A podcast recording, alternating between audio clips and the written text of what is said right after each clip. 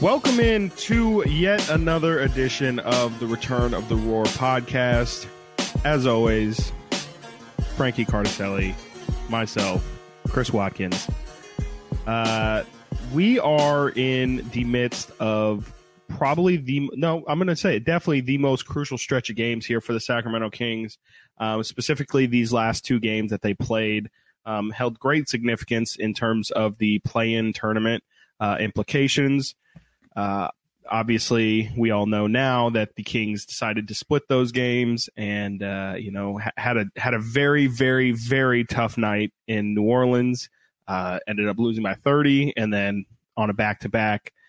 got in very late the next morning, or I should say, very early the next morning to San Antonio, and of course, somehow managed to squeak that game out uh, by the skin of their teeth. And we're kind of you know, uh, you know, all things considered, it's kind of a, a, net neutral. Like between the two games, the Kings didn't really gain any ground; they didn't lose ground, but they definitely had a real opportunity to make some headway towards the 10 seed, um, and just didn't.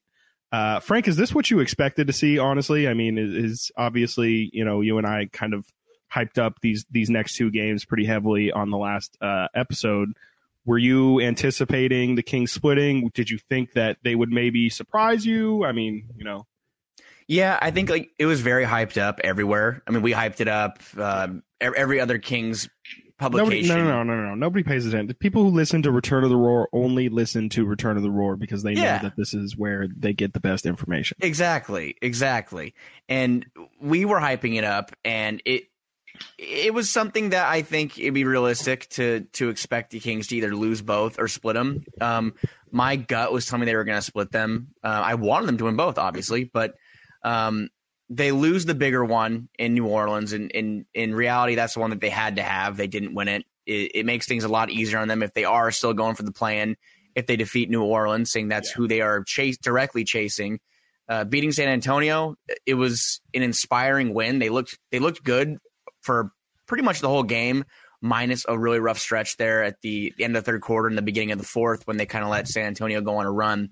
But coming out of the gates in San Antonio after getting beaten by 30 and another loss, which I was going to say the worst loss of the season, but I feel like I've said that a million times. And having the plane issues, they didn't land in San Antonio until 1 p.m. Um, mm-hmm. uh, yeah. 1, 1 p.m. Uh, what time is that? Local time. I think it's uh, that's not. That's um, not mid. Is there Midwest like a Midwest Central? Time? Central, Central, time. Yeah, mid mid time. mid time. the middle part of the country. Uh, Central time. So they, they literally had five hours until from from wheels down to tip off, and the way it goes in sports, you know, it, it's it's it's not something you can predict all the time. You can't mm-hmm. always lay out what's going to happen. And the Kings, I I don't think that anyone expected them to come out and and defeat San Antonio, who was well rested and you look at what's kind of up ahead for the Kings, and we're going to get into more of it later, but I don't know how much this changes things. Like you said, they didn't really lose much ground, they didn't really gain any ground. Uh, I believe they lost a half game before we're going to pinpoint exactly what happened over the past 48 hours. So they they enter play on Wednesday three out. They they come into play tomorrow three and a half out. Um, could be three again because tonight New Orleans does play Utah, which mm. t- tough for them. So we're still in limbo. I think last week we said that they're in limbo. We don't know whether it's time to to shut it down and prioritize the top pick.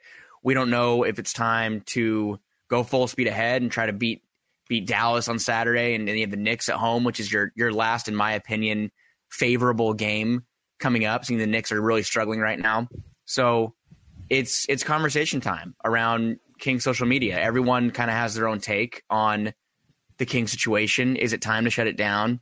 Is it time for them to to win games because that's really important for a team like this that has two franchise players in De'Aaron Fox and Domantas Sabonis? Is it time for them to play out the season together and see what you have, see what Davion Mitchell can do, or is it time to be to be smart and say, hey, we are currently two games back, game and a half back of being in that four spot in the draft lottery, which gives you, a, I think, a 30% chance of, of getting a top three pick.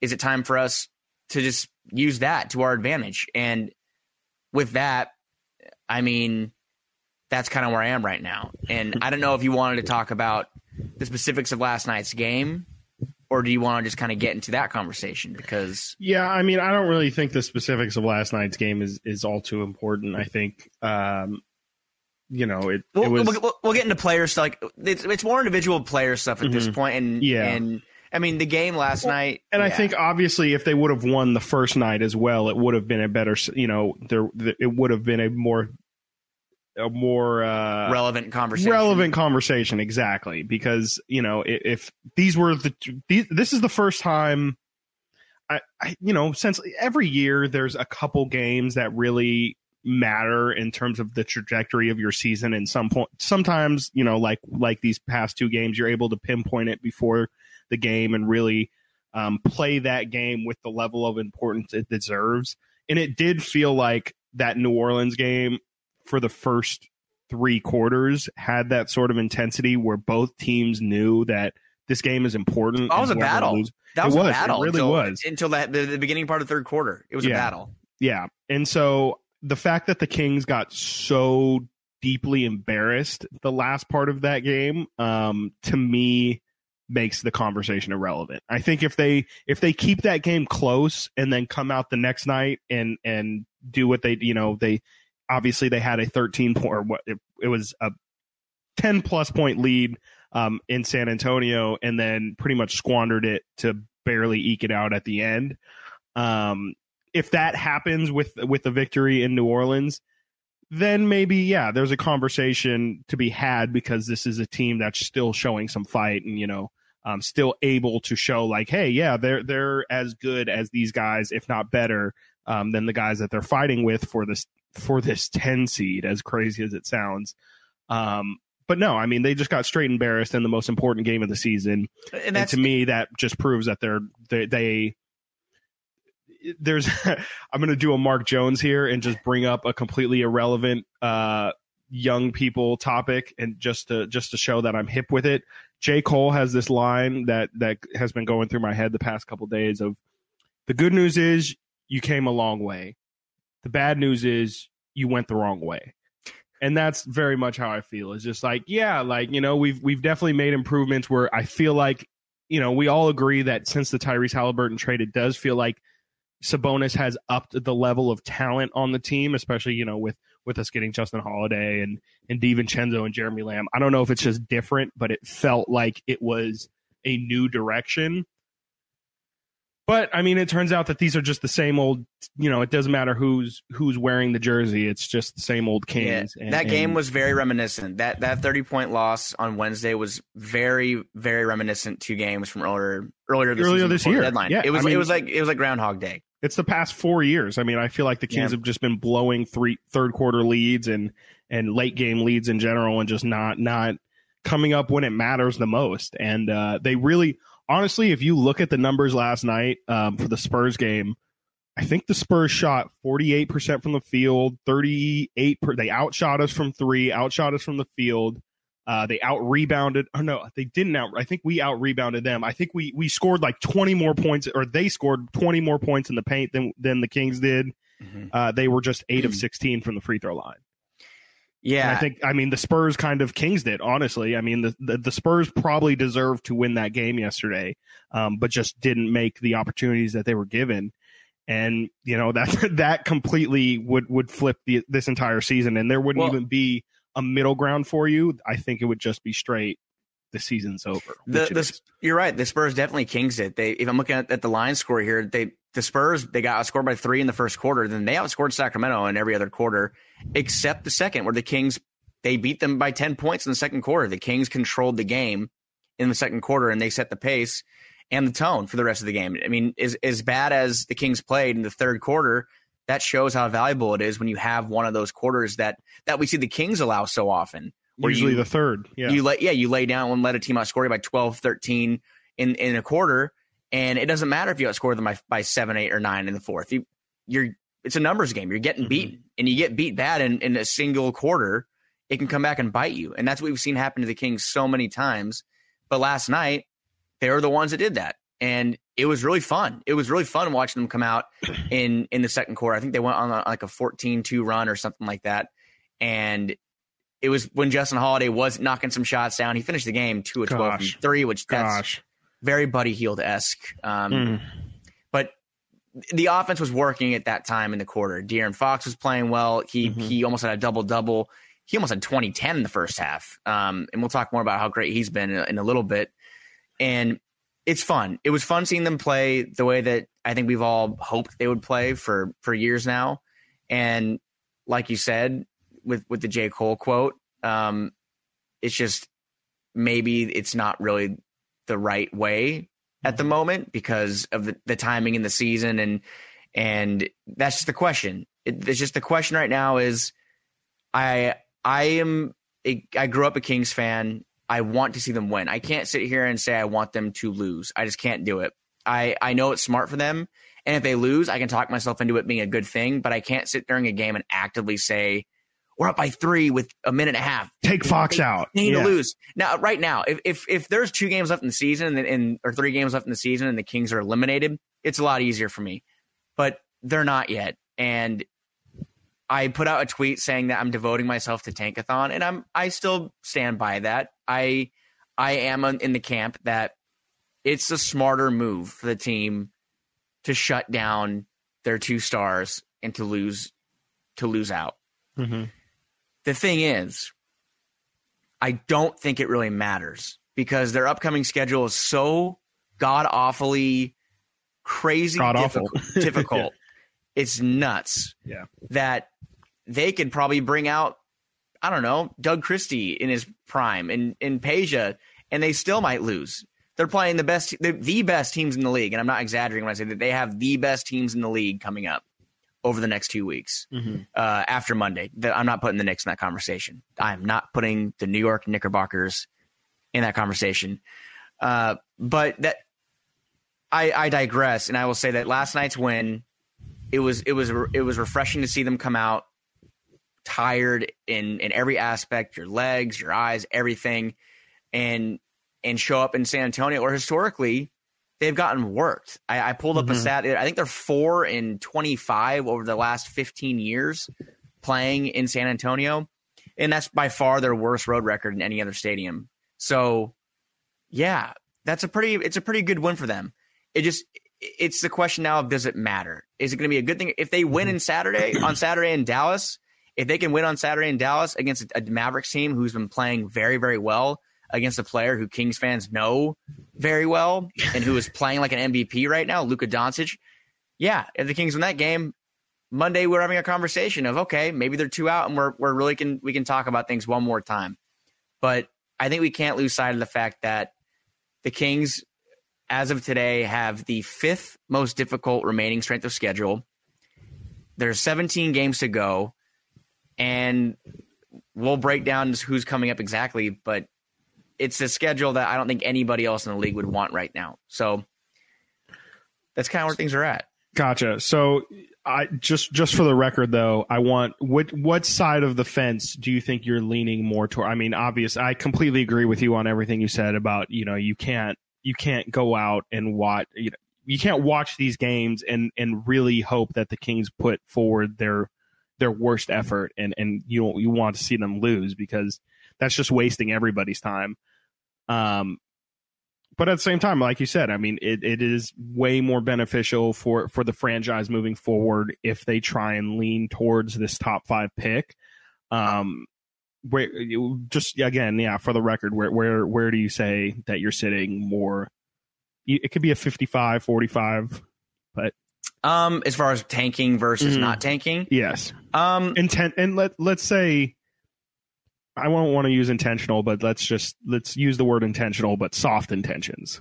I like you, like I always give you a tease you. I'm, I'm not gonna, and I'm not gonna fence That's it, why I'm pressing you. but I'm gonna say I think it depends on how the next two games go in Dallas and New York. Mhm. If you get to Monday and there's after Monday there's 15 games left, that's still that's a good chunk of games. It's under a little under a quarter of the season. Really, like, there's still 17 games, a lot of games. Mhm. If they make it through the next two games and they lose both, you 100% have to shut it down.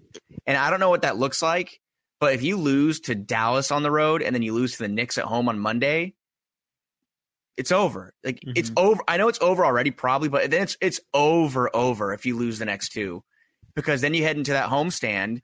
And again, to rattle those off just real quick, you have the Nuggets at home, Utah on the road, Chicago Bulls, Bucks, Celtics, Suns at home. It's over. There's no Vince shot. Carter. Vince Carter dunk contest. It's over. It's, It's over. over. So Let's go home, ladies and gentlemen. Gerald Wallace was in the dunk contest, right? I don't recall. Um, he definitely might have been. Yeah, no, that sounds right. I think He was, either in those or in the uh in the J Rich ones. Oh, remember. he was. It was. It was the J Rich one. I'm, Yeah. I'm, I'm confusing the dunk, the legendary dunk contest. That was the, the J Mhm. Rich arm in the rim Mhm. one. Mm, Um, not arm in the rim. Sorry, that was Vince Carter. that was Vince. Uh, J Rich did the between Oh, the legs. That's right. Or he did the, Um, the the spinning. It was like the spinning through the legs did 360. J Rich did twice. I think he won. It the was like a contest, and they he were went- all sick. He went through the legs while doing a 360. That's what it was, and that was Mhm. insane. Yes, yeah, Um. So no, I, I will say if we get to and behind to- the rim. and behind the rim, we can. Yeah, we can go through. he did we- one behind the backboard and like went between his legs and like threw it over his head. What I think somebody tried to do that this year. Anyway, we already talked about how much the Yeah. contest is ruined. Um, no, but that that's I'm not. It's not a cop out answer. It's it's my hard answer is if they if they split this these next two games, I'm still kind of let's see where we are on Monday. Like truthfully, if they lose both, I'm a hundred percent in the camp of it's time to to sit somebody because if they lose both, I'd imagine they're going to be in the four spot in in the lottery. Because like I said, right now, um, right now they are currently three and a half. yeah they're they're, they're a couple games back of that four spot um, in the draft lottery. They they are yep three and a half. They're a game and a half behind Indiana for the fifth. And again, just to remind people, the Kings currently are in the sixth spot. That's a 37% chance of jumping into the top four and a 9% chance of being number one. That's not that far behind the number one team, Orlando. They have a 14% chance of being number one. This is a 5% chance we're talking about, which you could look at as, as significant or insignificant. But that's the point. It's a chance. And right now, the Kings are at a point where they can improve those chances or they can damage them by going for the plan because as we've seen the last three seasons, we've seen them go for it in this exact situation, not just like a, a similar this exact situation where Mhm. they are a handful of games out with with 10 plus or 12 plus games to go or in the case of the bubble 8. So the next two games to me, like how we looked at the last two games, if we're doing it again, it's the biggest two games this Just gonna season. keep pushing it. It- That's We're how, you, Frank. You're learning this media game, man. You got to Yep. keep. You got to bring them Move the back. goal- Make them listen next week. Move, moving the goalposts back Yep. just a little bit. Um, but where do you stand? I mean, I I know that things are kind of they're. I don't know. I know I, I had to give kind of a, an answer, and it was kind of like not a runaround. But are you fully in the camp that they should shut it down now, or do you think they should wait a little bit and then kind of see where things are in a week? Well, if I'm going to continue to, ooh, never mind. Ugh, I was going to quote a very disgraced artist, so never mind. Let's let's not do that. I was going to. Can I guess? Mind, yeah, sure, R. Kelly. yeah, oh yeah. My Why mind is Why did my mind? Why, why did it go immediately to R. Kelly? Uh, D- disgraced artist. I immediately go to him. yeah. Well, my my mind is telling me no, but my body is telling me something else. Um, and you know, my mind tells me obviously tanking is the better. You know, it's the better option. Figuring out how we can get a better, more dangerous team. I mean, you know, the the only way the Kings are going to get somebody who who's potentially at that kind of caliber of a player is by drafting them and having them, you know, come up from from rookie season on and they're just not going to get that in free agency. But my my heart, my heart is telling me it just feels so weird to get like 6 or 7 games out of Fox and Sabonis and then be like all right, yeah, like we'll just we'll just kick this over to next year. Like I just think those guys it'd be beneficial for them to figure to get as many games as possible together, figure out what exactly you have, figure out what exactly you need to address, um, and and go from there. I mean, you know, if live with the results. I, I think um, clearly this team is not elevated to a level where it's like it's dangerous for these guys um, to play in terms of winning. Maybe it will be more towards the end of the season as teams make their intentions more and more clear. But um, I just it just feels weird for me to to give up on the Fox, not give up, but but just say we've seen enough from the Fox Sabonis pairing, and and because presumably if you're trying if you are trying to tank, you would sit one of those guys. Um, and it just feels weird to me to to to make that decision when they just haven't played that many games together. No, I agree. I agree. That's that's why you made that trade. It was to to put these players together. I mean, so you think, you know, if the Kings decide to turn on a dime and trade De'Aaron Fox this offseason, yeah. that's a different conversation. I don't believe that's going to happen though. Mm-hmm. Uh, especially when you see that they have played so well together. They're just missing a couple other guys, but they're playing very well together. Was that and, enough fence sitting for you by me, by the way? No, no, that was a pretty. I, that's a pretty direct answer. I think that you want them, you want them to keep playing. Like that's that's. I think that that was your answer without saying it bluntly, but you want them to keep playing, and that's fine. So I do too. But I don't want them to like. I do not. I do want them to win though. That's. I want them to win, but also For acknowledging nothing. that it's not. Yeah, it's nothing. There is no. There's no point. There's no purpose. As a matter of fact, it's actually detrimental. But I just, I just, you know, like, I guess, I guess this is there's a media side of me and then there's a fan side of me because obviously, you know, yeah, if you're covering the team and you're like, what is the, you know, if I'm trying to tell people what the best way for their favorite team to to get better, it's obvious. Like I said, you know, the only way you're going to get that level talent is through the draft and getting as high of a pick as possible because you know, yeah, you can always be that one team that drafts Giannis or be that one team that gets Kawhi or Klay Thompson or all these guys that we've missed. Or you could just get a top. Funny enough, Look, we missed we, the time we got the number two pick, but everyone else around him was totally fine. It's just you, you, you. Obvi- I don't need to explain to people that no, the higher you are in the draft, the more likely you are. we need to remember to this, though, Chris. Talent. We we need to remember that what what Kings fans or or you want or I want and what the Kings are actually going to do are very two very true. different different yeah. things. Yeah. And that's why I come back to the point of they're not going to sit De'Aaron Fox and Domantas Sabonis. They're not going to sit them until they're out of it, until mm-hmm. they are eliminated from contention, or knock on wood, an injury happens. And we no one wants that. And you hear what the players say after every game. They are clearly in it. They want mm-hmm. to make the plan. They're three and a half three and a half games out with 17 games to go. That doesn't sound too daunting, right? Until you look at the schedule that's coming up. So that kind of brings it back to I would love to see the team win and have success. And if that's what happens, I'll be very happy that they do have a successful homestand and they can beat some of these teams that are mm-hmm. are far better than them. Is it likely? No. But also here's another thing that kind of can go into this as well they might play hard and still lose anyways. They might they might have the same results no matter what. Which I saw. I can't remember who put it on Twitter today. Um, I think it was John Bull. Happy birthday, John! By the way, John Bull's birthday today. Happy birthday. Um, he said, like, look at the upcoming schedule. Does it does it really matter? Does it really matter if they sit De'Aaron or Sabonis because of how hard it is? Maybe not. They might lose six of eight or six of seven upcoming, anyways. So I'd rather see De'Aaron Fox and, and Sabonis play well together, get more time. Like you said, it's only been eight games. And then you just see where, where things lie mm-hmm. at the end of this next homestand. Yeah. You had a thought. No, I just, I, I'm just really torn. I mean, I, I think I completely agree. I do think, like I said, I, I just don't think that that you know, they're going out there right now trying to win basketball games that they're, they're not setting the world on fire or anything like that. But it is, you know, and it doesn't help that the teams have this rough schedule ahead of them. But if by any chance the team can somehow manage to win, well, the thing, honestly, I'm, you know what, I, am done. I, I was gonna, I'm gonna, I was gonna say like. You're gonna go. You're gonna go on hypotheticals. You're gonna go on hypotheticals. Six and three, or go on a seven-two run. Like, well, what's the you know what? Is, and even if they do, it doesn't matter because the other teams ahead no, exactly. of them would just have to suck so bad, and there's just so many outlying variables that now, I'm Chris, just, I'm tired of thinking about. Chris, with this though, I will I will say one thing, and I I, I want to say one thing. The only team that has a as a most a more difficult remaining strength of schedule than the Sacramento Kings in in this or two teams do.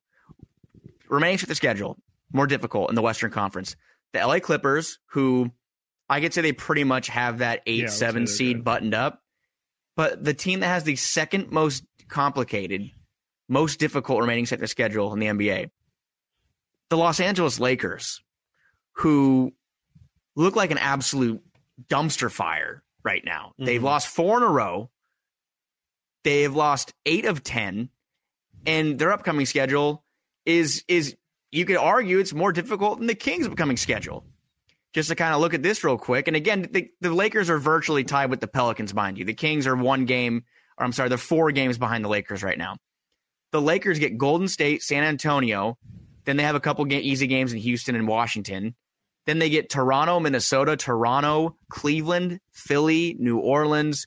Then uh, to go on and on, they play Utah, Golden State, Denver. They have a lot of complicated games coming up. So what I say is we might not even be having to look at the, what the Pelicans are doing. They might be looking at what the Lakers are doing. But even then, and this is also like, okay, let's say the Lakers fall out of the playoffs, don't make the playoffs. Portland and, and, and San Antonio are still exactly. You're right, and that and that's what I was going to say too. Is I think we said it before we started recording too. Is that's that's the thing. Sure, the Lakers could fall out, and that'd be fun from the Kings side to watch. But like you said, looking at the standings, the way things are laying out in the West right now, you have the Lakers and Pelicans who are a game apart. The the Blazers are one game behind New Orleans. The the Spurs are two and a half back, and the Kings are three and a half back. So yeah, Port- Portland though. I mean, we've seen that they have had injury after injury. That their their twenty five and thirty seven record was mostly contingent off of of Jusuf Nurkic was playing out of his mind. I'm talking like Demarcus Cousins numbers to get them help them on that run. Um, Anfernee Simons has kind of slowed down a little bit, I believe. It's you never know. I'm not talking. I'm not talking them into I'm it. Done. I'm saying, in my opinion, Chris. In my opinion, my prediction today on March 4th, 2022 the the nine and ten seeds in my mind are going to be in this order: New Orleans at number nine, the Lakers at number ten. I think the Lakers are going to be a 10 mm. seed. Um, I don't think the Kings are making the plan. I want to make that very clear. I do not think we're making the plan. But what I'm saying is, they are mathematically too close right now to shut it down. But back to my original point, if they go on another two game losing streak and they're five and a half, six games back come Monday, there's there's really no chance with that schedule. Mm-hmm. That's when things change. If they're a game and a half out or two games out on Monday, that kind of makes it a little more. You can kind of seesaw with with New Orleans with the Lakers, and you can kind of see who wins what night, who loses what night. There's a whole conversation. If you're six games out, five and a half games out with 14 to play, and you're playing the best teams in the league for two weeks straight, no, absolutely not. Even you can't you can't luck into to a four or five game winning streak there you can sneak a win in here or there over that time span and make things interesting. That's kind of mm-hmm. where I am, like in that in the difference, the discrepancy there. Yes, and I think overall my biggest problem is if the Kings are going to make this play in, they have to win games first and foremost, and that's just not happening. It's not even like they're in a race and the teams ahead of them are just, you know, they're just keeping pace. Oh, every time the Kings win, one of these teams just keeps on winning and, and holding us off. The Kings are in their own way. They're not they're not putting themselves they're they're just losing games continually. What? They're 27 and 41. They're not they're not close to even being a winning team. Uh, the Kings, you, yes, you, you, gave them three. You gave them too much credit. They're twenty four and forty one. Oh, 24. I, I wish they're twenty seven. If they're 27 41, I was looking they, at the Lakers. I was looking at they, the Lakers. Right they'd be like, yeah, they'd be like the probably yeah. the ten seed. Uh, yeah, they'd be around there. Um, would be nice. Yeah, so they're they're 24 and 41, nowhere near a winning team. They have to start winning basketball games if they had any illusion of making the play-in tournament. And I'm just I'm sick and tired. I'm just I can't I can't do I can't do it anymore. And for that reason, as they say in Shark Tank, I'm out. I thought you said you wanted them to play well though and kind of compete. Have I have you changed I, your mind over the last? It's no, it's minutes? not even that I've changed my mind. It's just I can't, I I can't I can't do this. I can't try. I mean, I, I, never fair. really was looking at the play-in rankings or like having illusions, but I just I can't talk about this team like results matter anymore. because I mean, because if again, like I think they need to I, I still do think that they need to continue to play their guys, but at the end of the day, it's just going to be more about, Well, you know, Fox and Sabonis really do look like a lethal combination for five minute stretches of games.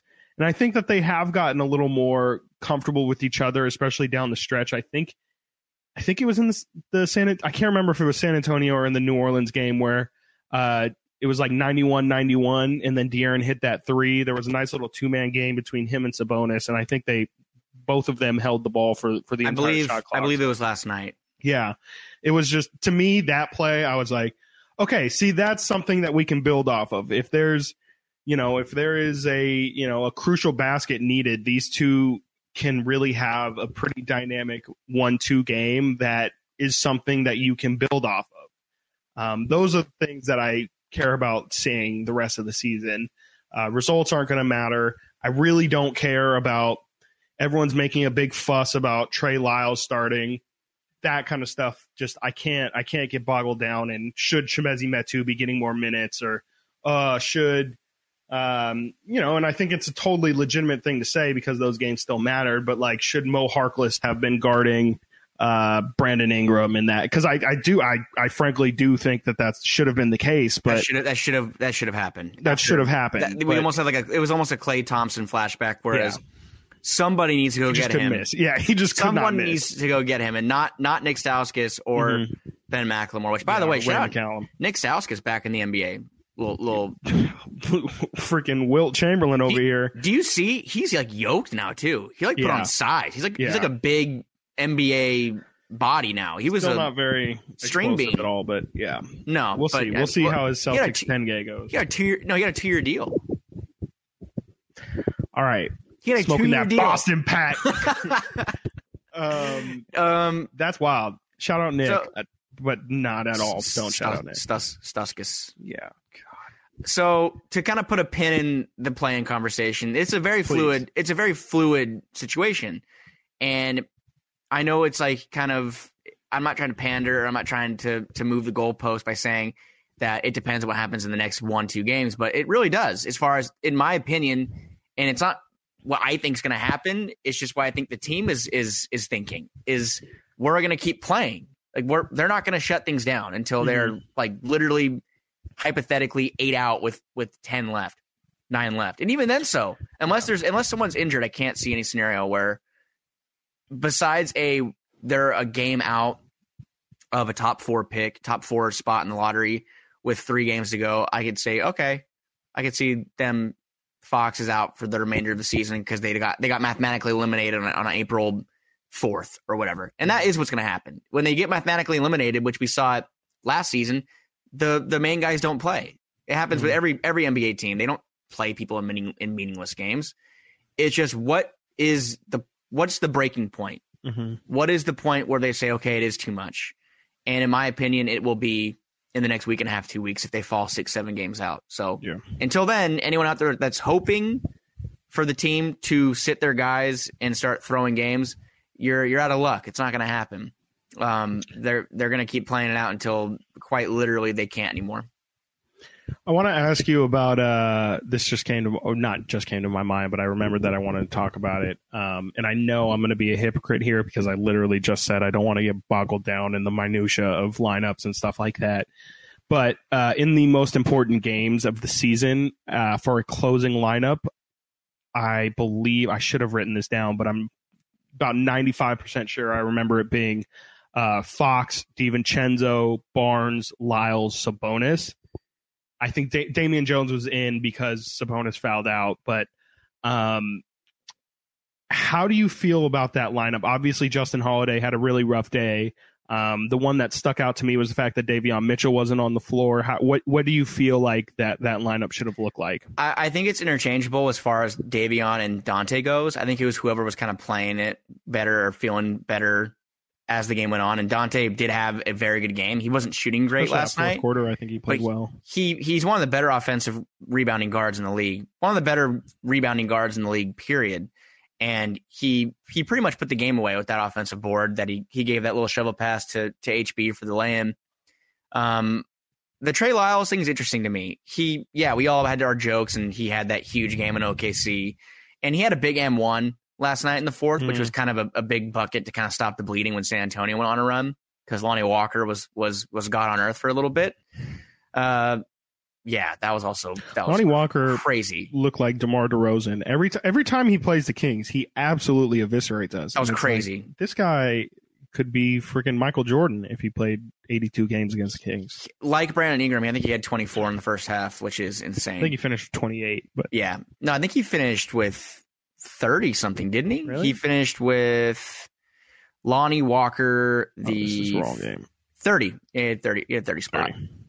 Um, so yeah, I, I the, the closing lineup is I would not have my I I don't know like Mo Harkless. I think if I keep thinking that we or myself really is hoping that he can kind of tap back into that Portland Mo Harkless, but I just don't know if that's really who he is anymore. Chris is doing the Vince Carter. It's over. It's over.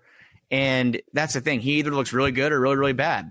And I'm I'm willing to see the Trey Lyles thing kind of go its course until we all know what's going to happen in a week. Mhm. That Alvin Gentry's just going to go right back to Chimezi Metu and put him back in the starting lineup at a certain Yeah. point, right back to square one. Um, but Trey's playing well. I think having like a big body out there that can space the floor. Um, he's a guy that can kind of get in the paint and, and, and get some rebounds. I like that aspect. He's not as good as a defender as Mo Harkless, but um, it could all be matchup based. But the, Mhm. back to the Davion and, and Dante conversation, yeah, that's an intriguing one. That, like I said, I think it's going to just depend on who's kind of having a better night. And last night it Mhm. was Dante. I really like Dante and like what he's brought to the team. I definitely think they. I wouldn't necessarily say they've needed it, but it's been a nice, uh, a nice energy boost, and I think he is somebody that I would like to see and started in. And here I, I'm to go do it again, where I'm getting locked down in the minutia, but I would like to see him get some really significant minutes, and I don't know if I mean, obviously, Justin Holiday had a very, very, very rough game the other day. Um, I think, yeah, you said two, two of twelve from three. Um, Buddy Hield. that's How's the thing is like I would have liked Justin if he just keep that to two of six or something like that. Like I don't, I just don't know why he had to take twelve. Taking 12 threes Um, is insane. Yeah, That's and not crazy. I would definitely expect that more out of Dante to take 12 th- go 2 of 12 from 3 but uh I I would just I like the things that Dante brings in terms of energy and and like you said obviously his offensive rebounding jumps off the page um but it just I would like you know he he just clearly has more potential more more um more value I think to to to the, what the Kings uh really need and I would just like to see him get. I don't know if you know that doesn't, I guess, necessarily mean he has to start, but especially with this current group of guys, I don't see how he's not getting closer to thirty minutes a game. Yeah, Very I'm, I, interesting. I'm pro starting Dante DiVincenzo or Davion Mitchell, really. And I know Mhm. that Justin Holiday has been a starter for most of the last two seasons. He Mm-hmm. started 52 games last season. This season, he started 49 to 58. So he's a starting two guard. And that's, I mean, good for him. But I think as far as the, the long term goals for this team, and Justin Holiday, who'll be 33 in a couple weeks here, Dante DiVincenzo and, and Davion Mitchell are are the future. They're they're Mhm. D- Davion Mitchell's probably going to be here unless the Kings trade him in the offseason, which you never know could happen, but he's under contract for a long, long time. We know what they want with Dante DiVincenzo, we, and Dante DiVincenzo has already kind of spoken about the future of the team. I think he kind of knows. I'm sure his agent is aware the Kings are going to match offers that are given to him this offseason. Maybe we should play those guys, especially Mhm. if, if if the plan isn't as much of a of a Mhm. priority down the stretch. Like if the Kings get to the next week and they're six out, I want to see one of Davion Mitchell or Dante DiVincenzo Mhm. starting. Or if they decide to shut down Fox, both. I think that's a great point because yeah, I think that's one of the answers that I think that's something that we maybe next episode should focus on is what are the things that we need to get out for the rest of this season? What are things that we need to know going into next or going into the off season even? And I think one of those things is do we have an answer at the second guard position? Clearly, I mean, I shouldn't say clearly, but if let's just assume De'Aaron Fox is going to stay here uh, moving forward, you obviously have that position locked down is Davion Mitchell the person that you want to run next to De'Aaron Fox for the next four or five years? Is it Dante DiVincenzo? Does he still have that that capability to be a, a starter level uh, shooting guard in this league? Is he better suited off the bench as an energy guy? I these these are the things we need to figure out. Obviously, the four position is a massive, massive question.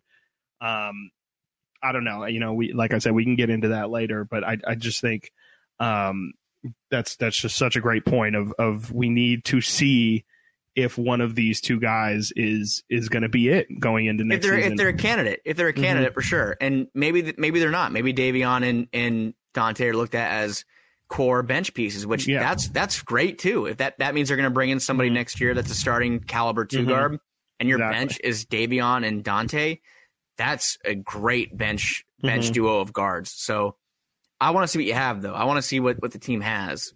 And Justin Holiday is has one year on his contract still. He could be someone the Kings look to move um, in a deal with with either Richaun Holmes or Harrison Barnes or if the draft pick if they decide to trade it could be a throw in. Um, or they could keep him and have him for bench depth too at the two three because he can kind of play both posi- positions. So um, two of twelve is crazy. Uh, I, I I can't believe that we saw a Buddy Hield performance and Buddy Hield does not play for the team anymore, but uh, he is streaky, Justin Holiday. He's very streaky, and when he gets hot, it's it's all kind of in bunches, and we saw that happen at the beginning of the game. He had he had a couple mid, or that was third quarter. He had a couple mid ranges, and then and a triple. So I think it's the third quarter. He had a little run, but Mhm. besides that run, he he really did not have a great night shooting. So, Mhm. um, in in conclusion, the closing lineup it it's very fluid and it can change on a dime, and it's not like the the closing lineup we saw last year, which I was a big fan of. De'Aaron, Tyrese, Buddy, Harrison, Richaun.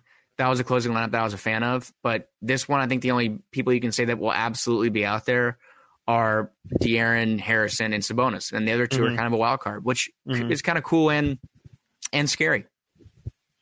Yeah, I mean, I would definitely prefer it to, for us to know our five. If you don't, if you don't have, if you don't know who your five is, that's definitely like your five guys that you're putting out there.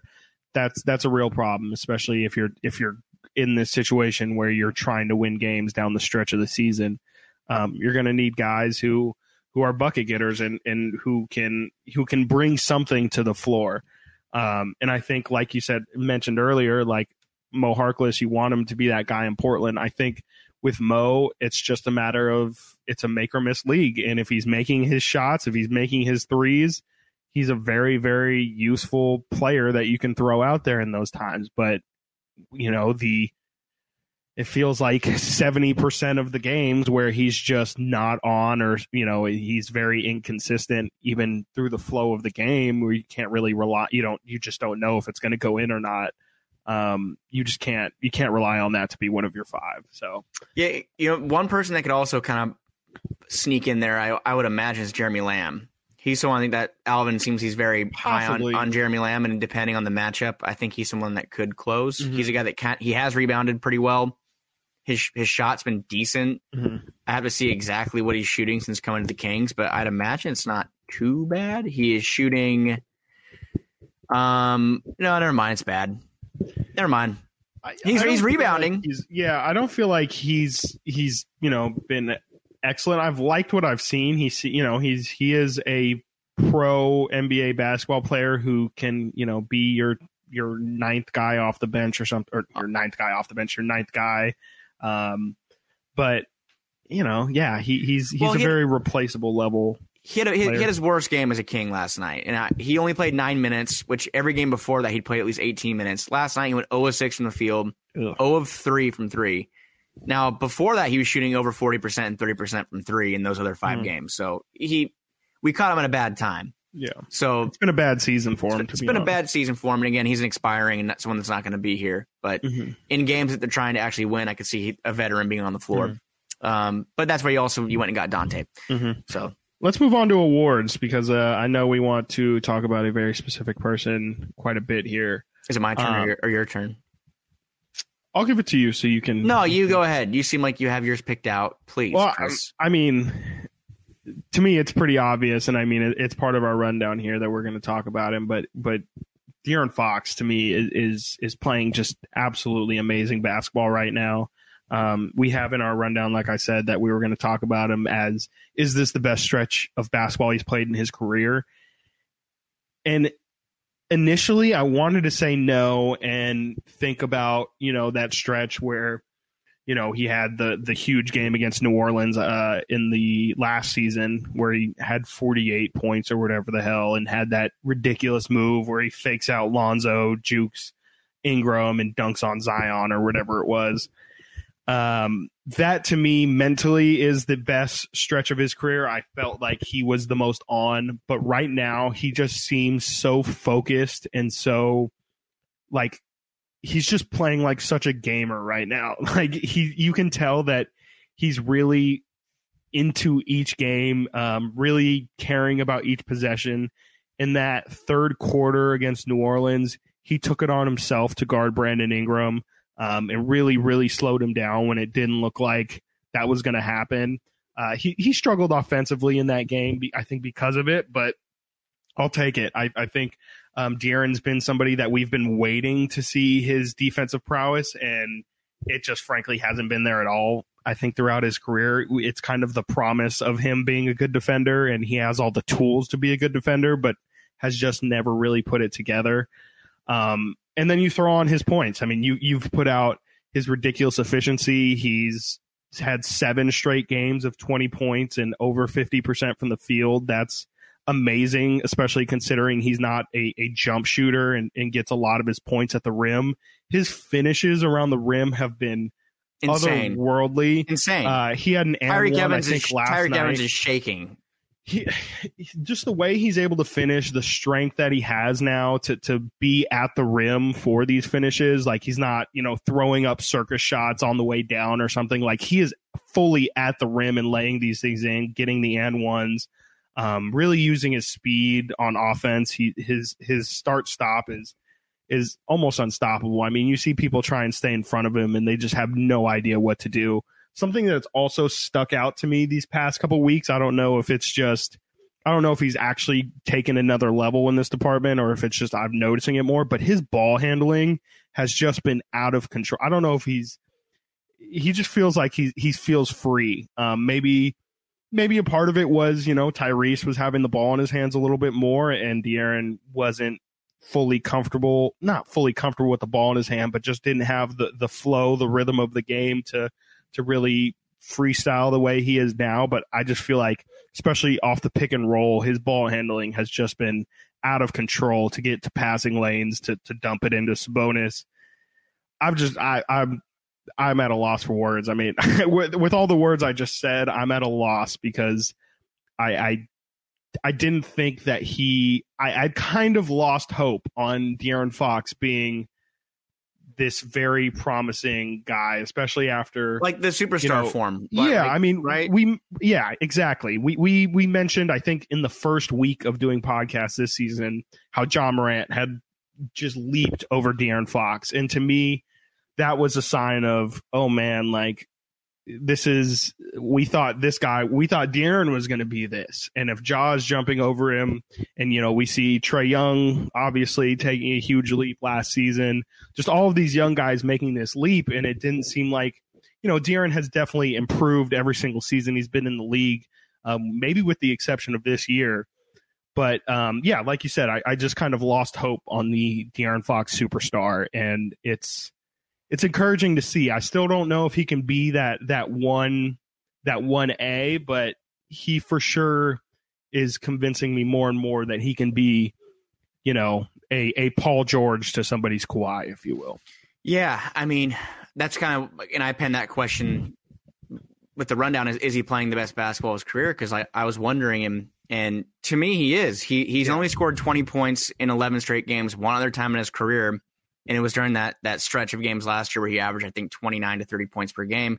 Now this year, over the last 10 games since coming back from his ankle injury, he's averaging 26.7 points, 4.3 rebounds, 6.1 assists, 50% from the field, and 33% from three.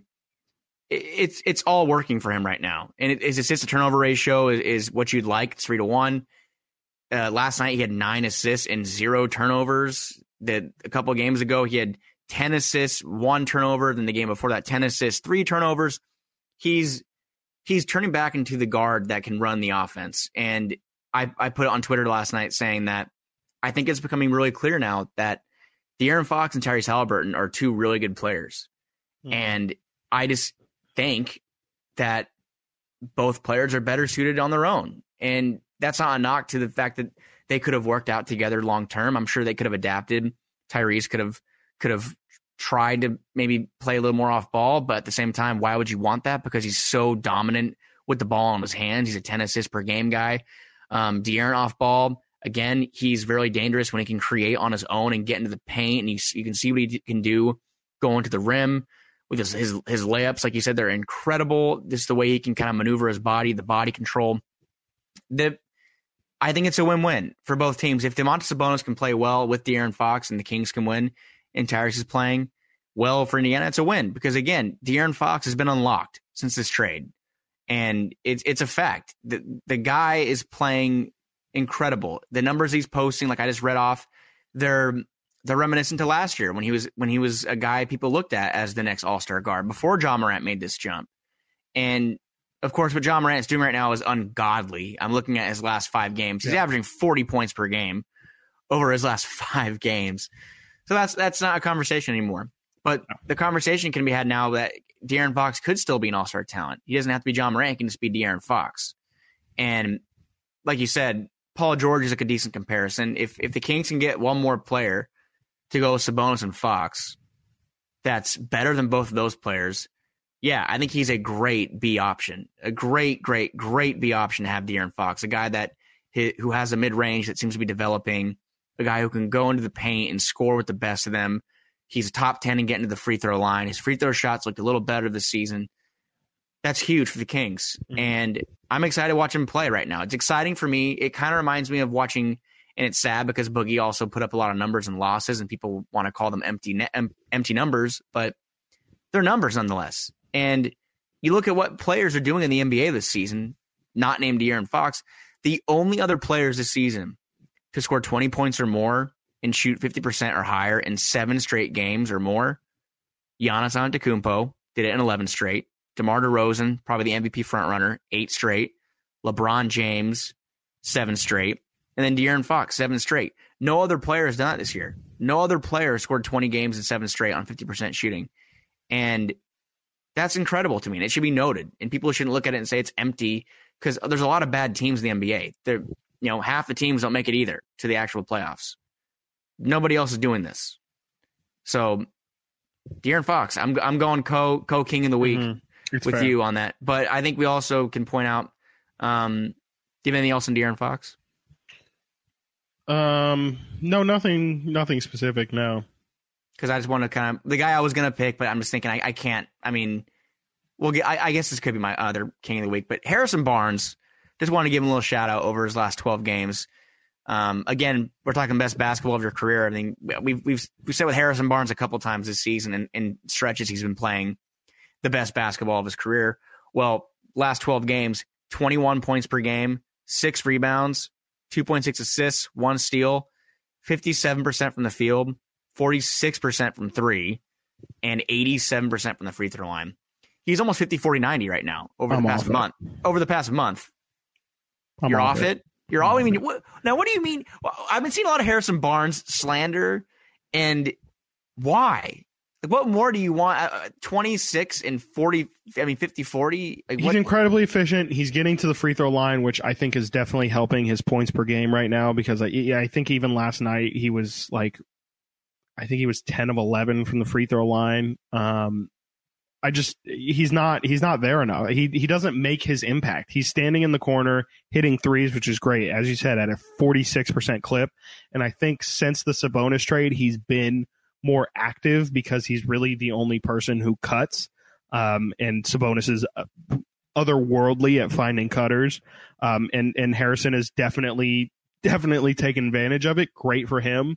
Um, but it's just I would like to see more on ball stuff from Harrison. Like if he's really he's just not having an impact really on the game. Like he he very much takes what is given to him and really no more no less. And that's, that's fine. Isn't that enough? it's not. No, it's not enough. This team is trash. He needs to in he needs to impact the game. If Sabonis is going to score 12 points a game, we need Harrison to score 25 30. Like he needs it. I just don't know Especially that- he is the but- highest paid player on the team, and I know that shouldn't matter, but it really does. Like, well, De'Aaron is now, but uh, yes, he, well, yes, because his, his uh, it his is kicked ex- in. yes, but you're right. He, he, I think he's making the second most. Yeah. yes, Now he the makes- buddy's gone. Yes, he makes more than Sabonis does. Like a million. um, and he just he needs to have an impact on these games. And I know I'm not saying he has no impact on the game, but he just needs to assert himself a little bit more. And I honestly don't think it's his fault. I think it's just the player he is. I mean, people He- say the exact same thing about Andrew Wiggins. People say Or the Tobias exact Harris. same thing about Tobias Harris. He's the Western Conference Tobias Harris. That's fine, but also We Tobias Harris is somebody who is also massively overpaid and criticized for But that's what I'm saying is Chris. doing. Maybe it doesn't come down to what Harrison. I think Harrison's potential as an NBA basketball player. I think this is this is he's being tapped right now. Like I- I- him scoring 25 is. I mean, DeMar DeRozan was a multi-time All Star, and he's a way better player than Harrison Barnes. We know Yes. that, but I don't know if Harrison could go to the the Pacers next season and and become an MVP candidate like DeRozan. My point is like I think he's tapped right now. He's doing all that he can. It kind of comes back down to he got that contract, sure. And I'm not going to sit here and say does he deserve it? Does he not deserve it? He probably doesn't deserve 20 million a year. I, I think we can say that, but I I think I'd be remiss to say that people are expecting too much of him. If you're expecting more than 26 and 50 40 from the field, that's that's like if you would have told me that's what he's going to be doing, and I think he's even averaging close to that this year. I think he's averaging 17, 6, 47, 41. So it's it's just kind of like I think that that's a case where the numbers are lying to you. I think there's that's where you, the eye test just doesn't again show like impact. Like Well, he, he's he he's a bad defender. numbers. he's not defending well. Yeah, I mean that that too. I mean, what when has he? Yeah, I mean he's he should be the person who the Kings put to stop Brandon Ingram. He's got the big body. He's got And that's one that's what you've talked about a lot too. Yeah. Is the Kings are missing that guy that can, and we we've thought Mo Harkless could be that guy. We not Mhm. not maybe realistically thought it, but we've kind of for a minute can at least we be could the throw him. body to put on him. Yeah, and Harrison Um, doesn't have a big body, and I think we we can say I don't think he's a two way player. I think people have kind of looked at him as a two way player. He's he's an offensive player. He's a very good offensive player. He's a he is a bucket getter. He's a guy that he can go get you twenty points a night. He can, but it's the impact on the other end that the Kings need, and that's what that's for the offseason pod about what they do need as far as what names who are out there, but defensive like defensive wise they they need more defense. They have enough offense, which is why I think if they were to move on from Harrison and bring in a guy that was more defensive minded, it might make the team better for sure because they don't really need another 20 point scorer right now. But I'm just pointing out he's been playing well. I think they need a the better version of. Harrison Barnes. I think No, if I agree. if I were to if I were to put my number one need for the offseason, I would say you need to I'm not saying you have to get rid of Harrison Barnes, but I think you need a player I, I, I if you can get a player to play alongside Harrison Barnes, who is I mean, there's a lot of great uh uh small forward, you know, six eight to six nine, six ten Robert will be a bodies free agent. that are that are coming into the draft this year as well. I mean, if the Kings can somehow well, let's just say the Kings somehow get the number one pick, like Jabari Smith is the exact type of guy um, that would fit amazingly in this roster. There's, you know, Paolo Banchero who's at Duke. That those are, you know, and then we're kind of getting more back into the draft talk, but there's there are guys in this draft that potentially could give them the kind of boost that makes Harrison an even more valuable player. That, that's the interesting thing though too with the draft is is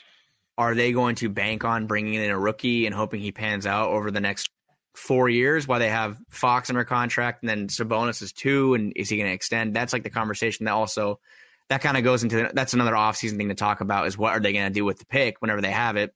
That's more of like when the lottery happens. we- We'll have to have that conversation. You saying that but- right there just made me realize, and I hate you for doing this. Harrison Barnes is Kirk Cousins. He just like you can do that's cold, man. so much He's got a ring. but also you you could do a lot worse. And I think the biggest problem with getting rid of Harrison, which is very, I'm a Vikings fan, as you can see by memorabilia all over. surrounded, slathered. Yeah, there's even like a Vikings blanket here. Go um, Vikes. Uh, Go Vikes.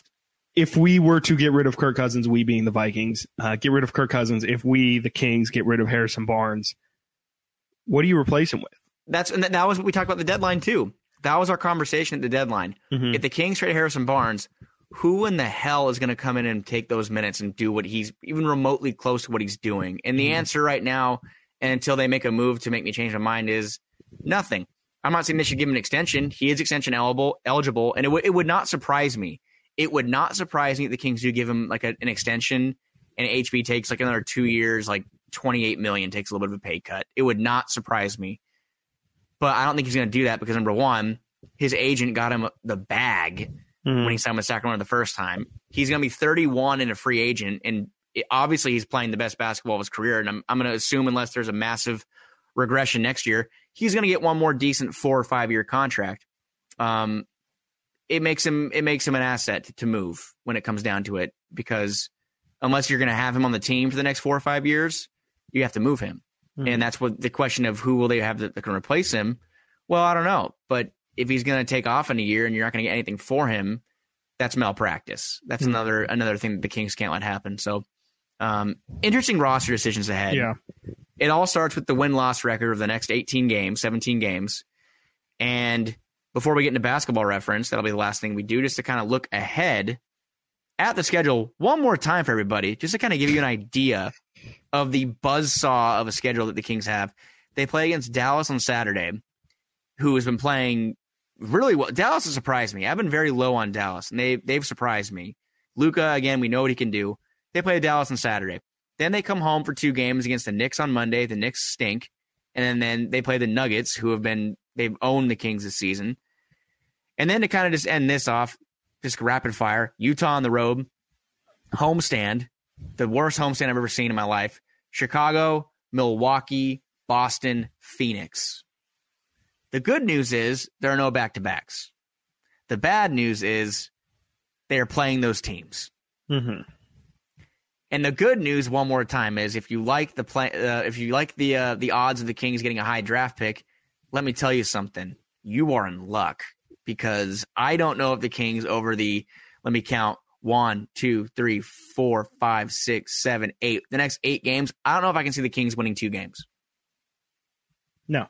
I and mean, they, and no- if, there's no if they do, Chris, it'd be this weekend. It'd be Dallas and then Yeah. Monday against New York. Yeah. So everyone out there, the conversations we've been having this past hour might be irrelevant. Like I said, the Kings might just lose anyways. Everybody playing, and that's fine with me because I want to see how De'Aaron and Sabonis play together. That's what you've invested in long term. You might be able to. Everyone might be able to get their cake and eat it too. We all might be able to have to Mhm. to join hands in unison and watch the Kings play full tilt and just lose every night and just hope that they play well while doing so. Mhm. That's probably the best case scenario. Hmm I agree. I think uh, I think that's going to move me into my uh, Coke machine. Just just. In Oh, general. yeah, I mean, yeah, yeah. I, I didn't even want, really want to do Coke machine, but I more just want to.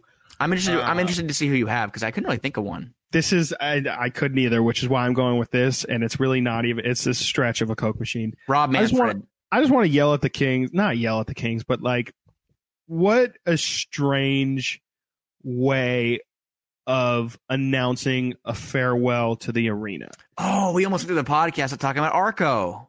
just just strange just to me like i mean i i know there's been plans for the arena to change to uh to the hospital and and you know be part of a huge project that's going to be part of rebuilding the Thomas but um it's just for them to spring it with like two week like there's two weeks until the event i from what I've, I don't really quite understand what the event is. It's a free event, but it's still going to be ticketed.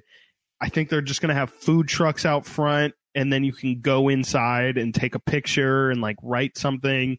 It just seems like a like a strange thing that I'm not entirely sure what well, we'll be what there. the I, overall motivation is for it. I believe we'll be there. to the arena, we will I- definitely be there. I um, it's strange. I'm wondering if they're gonna do some. And I- I could probably ask some people that I used to Mhm. work with at the Kings, Sauces. um, sauces, and see what maybe they're maybe they're gonna just do it. Maybe they're I'm gonna. assuming players, old players, will show Well, up. I'm sure that something. I'm sure the prep time to demolish a building takes a lot of work, and Mhm. we probably can't be on the premises at a certain point while they Mhm. pre- prepare. Like it might take months Yeah. to get things ready and and to tear things out that could be harmful to the environment when you when you blow something up. I don't know how it works. I'm not a detonator. I have no idea, not yet. but not yet. Could change a. I could do a little career path change. Um, so I don't know. It's interesting timing, and like the, I never thought about it that way. That it is two weeks from tomorrow. That is very soon. Like usually Mhm. you hear these things and say, "Oh, it's next month. It's April 29th or whatever." No, this is like in in two weeks. So Mhm. it's interesting. I think if you are a Kings fan though, and that building was important to you, which it was very important to me in my life, I was telling my girlfriend about how it's it is kind of like sad, but that building's really important to me. I spend more time there than I spent pretty much anywhere else when I was a kid Mhm. outside of school and my house. So it's it's where I became a man. I, I grew I, I I grew up going to Kings. What were you doing under those bleachers, son? Not that. No. No. Just uh just eating eating round table pizza at the arena. That's that's what turned me into a man. Those big old round table slices. And the soft pretzels. Uh I I think it was pizza. Wasn't it Pizza Guys? I thought Pizza Guys was there. it was Uh, it was round table when I was a kid, like when I, I was like seven or Mm. eight, and then they switched to pizza guys, and I was super upset because the round table slices were just Pizza Guys. Pizza Guys is pretty good. Oh, pizza guys are good too, but the round table slices they had were different. Like they cut them in bigger slices than you get at the restaurant. Mm, mhm. They were just like thicker and just they're like it's like an arena slice. Yeah. And um, the most the best picture I have of me at Arco is that one of me as a kid sitting like in that front row with like the the piece of pizza and the pretzel. Mm-hmm. And that's like the Kings lost to Milwaukee that night. Toni Kukoc, who was like 40, had like 25 points. Um, but it's it's a lot of there's a lot of memories, and if you do want to say goodbye, come say goodbye. And I Yeah, was making a jo- I was making a joke when talking to one of our um, our HR director Rachel yesterday. Shout out Rachel that we need to stuff Arco Arena with sage and just maybe that will be what gets blown up as far Yeah. as kind of burning out all of the bad juju and, and whatnot. It, it will be super funny though if the Kings do demolish. Ar- Arco this summer and then next year they make the playoffs. That would just be Yeah. hil- hilarious. Um, it'd be really funny. Can I? I'm going to shout out. I, I wish I wrote down the uh, the tweet itself, but somebody tweeted at the station um, when we tweeted out like, "What's your favorite Arco memory?" Someone said that they should play the last home game of the season in Arco. right now, I think that would be amazing. Just like as a true send off, like how how cool would that be? Just Rats. one last game. rats all over the place. Yeah, I mean they definitely would. Yeah, they would have to. asbestos, asbestos Yeah. in the air. Just I, I went there uh, right before COVID when I was still working for the Kings. I went to the arena to get some stuff, and I went to like the cage they have there, Mhm. and pigeons and like rats and stuff. Probably I don't know. There was like dead rats and pigeons all over the place. It, it's it's Mm. rodents and critters are running rampant in that building. And they just have like one person staff at the front desk and security kind of patrolling the parking lot. That thing has been just a corpse sitting Yeah. in a parking lot in North Natomas Five years now. it's been there's Six been they had it was really creepy when I went that day too because they still have Jehovah's Witness stuff there, and I went into the building. I think I told you the story before. The lights were all off, and there it just was a very creepy, ominous thing to walk into that building and see all these chairs and dark. I don't know.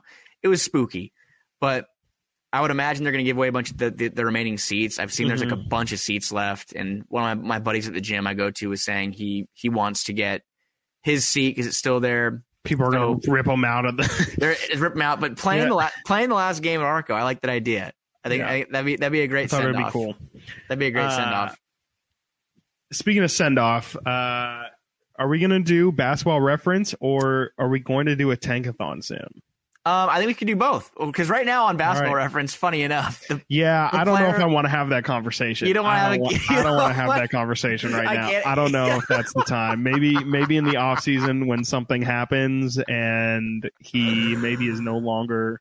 Chris, you're just flaming the Kings TV guys right now. I don't know what you're talking about. Kenny Thomas. Hey now, hey now, hey now.